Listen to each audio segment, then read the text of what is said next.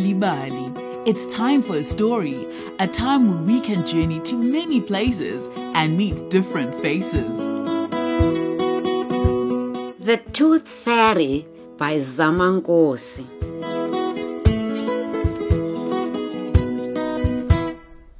This is definitely a loose tooth, said Mbali as she wiggled her tooth. Definitely. You know what that means, right? asked her big sister Zolile. The Tooth Fairy! Mbali had heard a lot about the Tooth Fairy when Zolile had lost her teeth not so long ago. Mbali knew that if you hid your tooth under the pillow, the Tooth Fairy would come in the night, take your tooth, and leave you some money. Over the next two days, all Mbali could think about was her tooth. She touched it with her tongue. Every chance she got, she wiggled it with her fingers when no one was looking. She pulled it and pulled it, but it wouldn't let go. Then suddenly, in art class, her tooth fell out. After showing her teacher, Mbali carefully put the tooth in a tissue and into her pocket and waited for the bell to ring. I'm going to take my money from the tooth fairy and put it in my piggy bank, Mama. Mbali said when her mother tucked her into bed that night.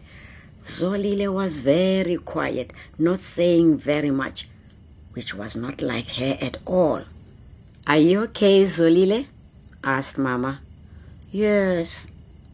Okay, good night, girls. Sleep tight so the tooth fairy can do her job. While the girls slept, the tooth fairy crept into the bedroom, quietly took the tooth, slipped some money under the pillow, and off she went into the night. Zolile woke up. She had heard the curtains twitch as they were closed. She tiptoed over to Mbali's bed quietly, quietly. She lifted one side of Mbali's pillows. Nothing. She tiptoed to the other side of the bed. Carefully, she lifted the other side of the pillow. There! She saw not one, not two, but three big, shiny five rand coins. The tooth fairy had only given her two five rand coins. Zolile felt jealous. It wasn't fair. But she thought if she took only one of those coins, well, nobody would ever know, would they? Before she could think about it anymore, she took one of the coins and went back to her bed. She held the coin tightly in her fist as she tried to get back to sleep. In the morning, Mbali woke up excited and looked under her pillow. There she saw two big shiny five rand coins. Zolile, Mama, look at what the tooth fairy gave me. My girl, that is amazing. Are you sure she didn't leave any other coins? asked Mama. I'm sure, Mama. I've checked. Two is a lot. I'm so happy. But Mama did not seem happy. And Zolile was very quiet. Mama watched Mbali drop her money into her piggy bank. Are you sure you don't want to buy anything with your money, Mbali? No, Mama. I'm going to save my money so I can buy soccer boots for big school, said Mbali with pride. That day at school, Zolile bought a lot of sweets. She wouldn't share them with Mbali. Use your own money, Mbali. I don't want to share, said Zolile. Where did Zolile get all that money? Mbali wondered, but she didn't say anything because her sister seemed cross. That night, Mbali told Mama about how Zolile had bought a lot of sweets and hadn't wanted to share them. Where did you get the sweets, Zolile? asked Mama. From a friend, Mama. Zolile lied. Oh, what friend? You don't know her, Mama, Mbali doesn't know her either. Mama knew immediately that Zolile was telling lies. Zolile, I'm going to give you one more chance to tell me where you got those sweets. Zolile knew that when Mama's voice became stern like that, trouble was just around the corner. Tears filled her eyes. I, I took the money from under Mbali's pillow, oh, Mama. I'm sorry. The tooth fairy gave her more money than me. I, I just wanted a bit of it. Mbali stood to the side, shocked by what her sister had said. Zolile, you have done a very bad thing. That money was for Mbali, not for you. That was stealing. And stealing is never the right thing to do. Do you understand? asked Mama.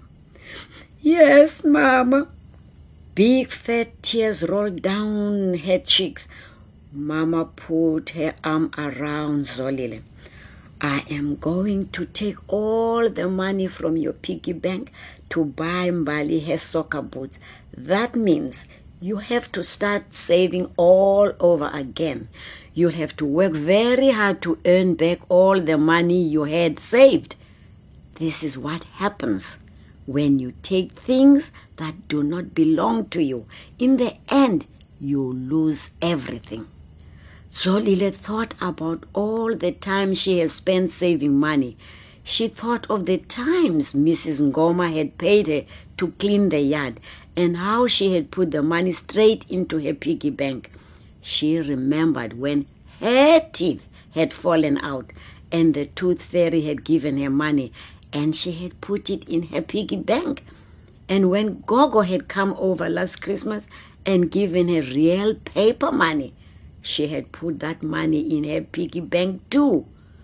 After all that hard work, she was going to lose it all.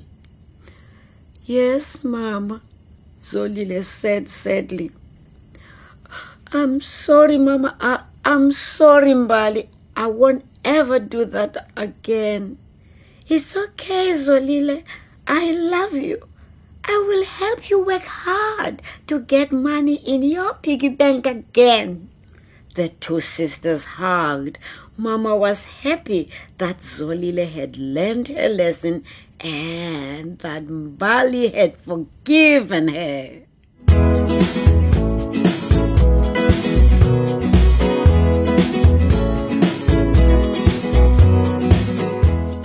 We come to the end of today's story on Nal'ibali, produced by Vion Finter, Cassie Lowers, and Leon Fisser. Be part of Story Power with Nal'ibali and read a story anytime you want. If you would like more stories for your children, visit nalibali.mobi from your cell phone, where you'll find a number of stories in a variety of languages available for free. You can also find Nal'ibali on Facebook. Look out for the Nal'ibali supplement with great stories and activities available in various languages in the Sunday World in KwaZulu Natal, Gauteng, and the Free State, the Sunday Times Express in the Western Cape, the Eastern Cape's Daily Dispatch on Tuesdays, and the Herald on Thursdays. Nali, Nali, oh.